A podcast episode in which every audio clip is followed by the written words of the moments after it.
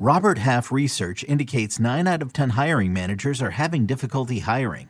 If you have open roles, chances are you're feeling this too.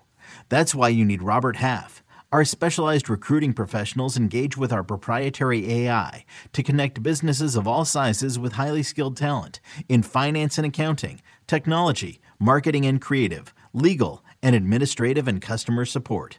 At Robert Half, we know talent. Visit RobertHalf.com today. Let's get ready for the Super Bowl next on Fantasy Football Today in 5. Welcome to FFT in 5. I'm Chris Towers here with Sia Nejad from the FFT DFS podcast. And Sia, it's it's our last chance to play some fantasy football for 2022 NFL season. I know it's well into 2023 by now, but yeah, the Super Bowl this Sunday, Philadelphia versus Kansas City. And it's a one game slate. And I guess that's where we're going to start this discussion is when you're talking about DFS, how do you go about these one game showdown kind of slates? How does that change the way you play DFS? Yeah, it changes a little bit because you don't rely just on projections. You're going to rely more on game script than anything. So, a couple things to consider. You know, everybody's going to like Jalen Hurts and Patrick Mahomes and all those guys. You want to try to find ways to get unique, but also follow a game script that you think is realistic in your mind. It doesn't have to be the most common game script. In fact, it probably should be uh, an uncommon game script, but you want to make sure your lineups are correlated. For example, like Patrick Mahomes with two pass catchers. Uh, for sure. On the Jalen Hurts side, maybe you don't want two pass catchers because you think he might be running in one or 2 mm-hmm. So, so things like that, things have to sort of make sense in terms of what you think the outcome is going to be. But that's pretty much it. You know, follow a game script. Try to be a little bit unique and be willing to take chances. Certainly on a one game slate, there's only so many players in your pool. You got to take chances. Yeah. Are, are you willing to throw DSTs or kickers in your lineups in these kind of slates?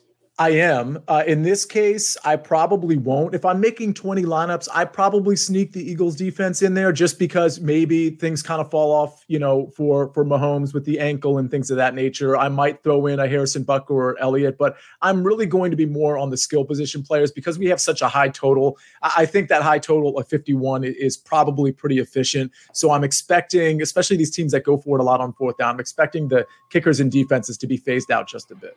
I will point out, just because I'm a, a, a, negative sort, that four straight Super Bowls have hit the under. 56% mm. of games in the 2022 NFL season also hit the under. I think, generally speaking, when you're talking about prop bets and stuff like that, the over probably uh, gets picked a little bit too often. I think that's that's my sense of things anyway. And mm-hmm. so, you know, it's possible we have a, a little bit more of a low scoring game than that very high 51 point over under would suggest. But I'm not saying you should uh you should act on that because hey, that 51 point total, like you said, it's it's probably pretty reasonable.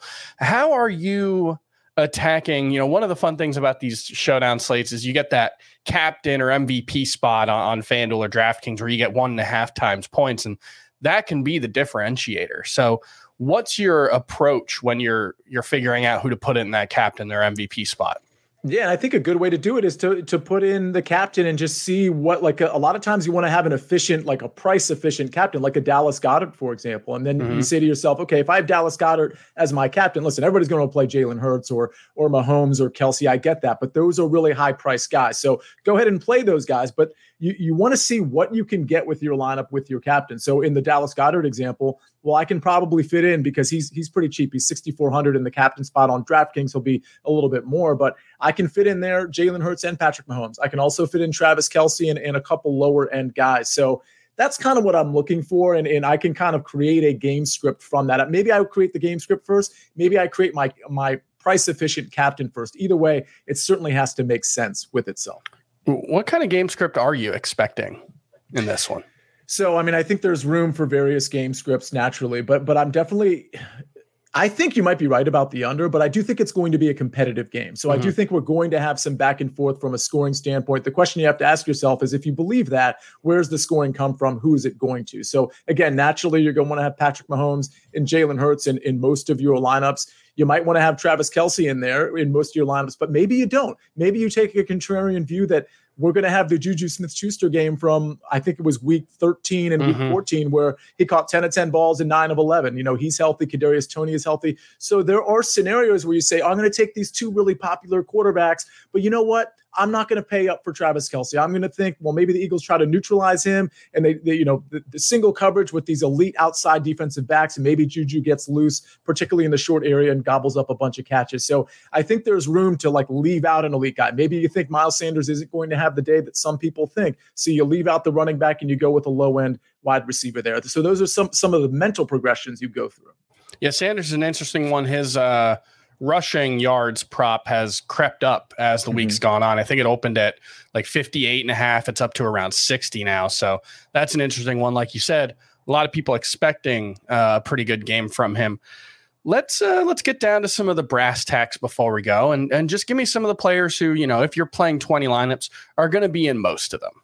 Yeah, I like Dallas Goedert a lot. I, like DeVonta Smith a lot. Maybe you don't play them both in the same lineup, but I do like them. AJ Brown, I, I like just not quite as much as those guys. I think Patrick Mahomes and Jalen Hurts are going to be in most of my lineups, so that those are two high end spots.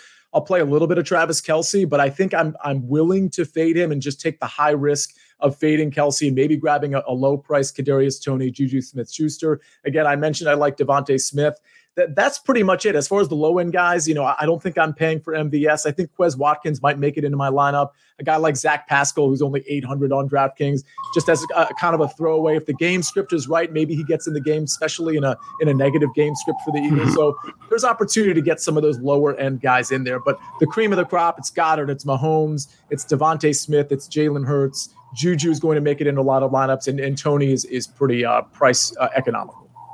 All right. I guess the last question Who wins and what's the final score? Yeah, we just did this on the FFT DFS uh, podcast. I believe Mike McClure had 27 24 Chiefs. And I have I'm on the Eagles end, and I and I gave this out. I think it was 30 to 23 was going to be my uh, score prediction. And the Chiefs, uh, excuse me, the Eagles win that one. I'm going to go 24 20 Chiefs. I think they're the better team. I think the under hits, but I've been wrong plenty this season. So we can go one more time for the Super Bowl. I'll be wrong. And that's going to do it for the FFT uh, FFT in five podcast uh, for the Super Bowl. Make sure you subscribe to the FFT DFS podcast. They'll be there all season next year for you, making sure you get the best lineup set for your DFS contents. And see you. We'll see you next season. Take I can't wait. I'm it's very bittersweet with this Super Bowl, but I, know, I can't wait. A little sad. All right, I'll talk to you later. Thanks, Chris.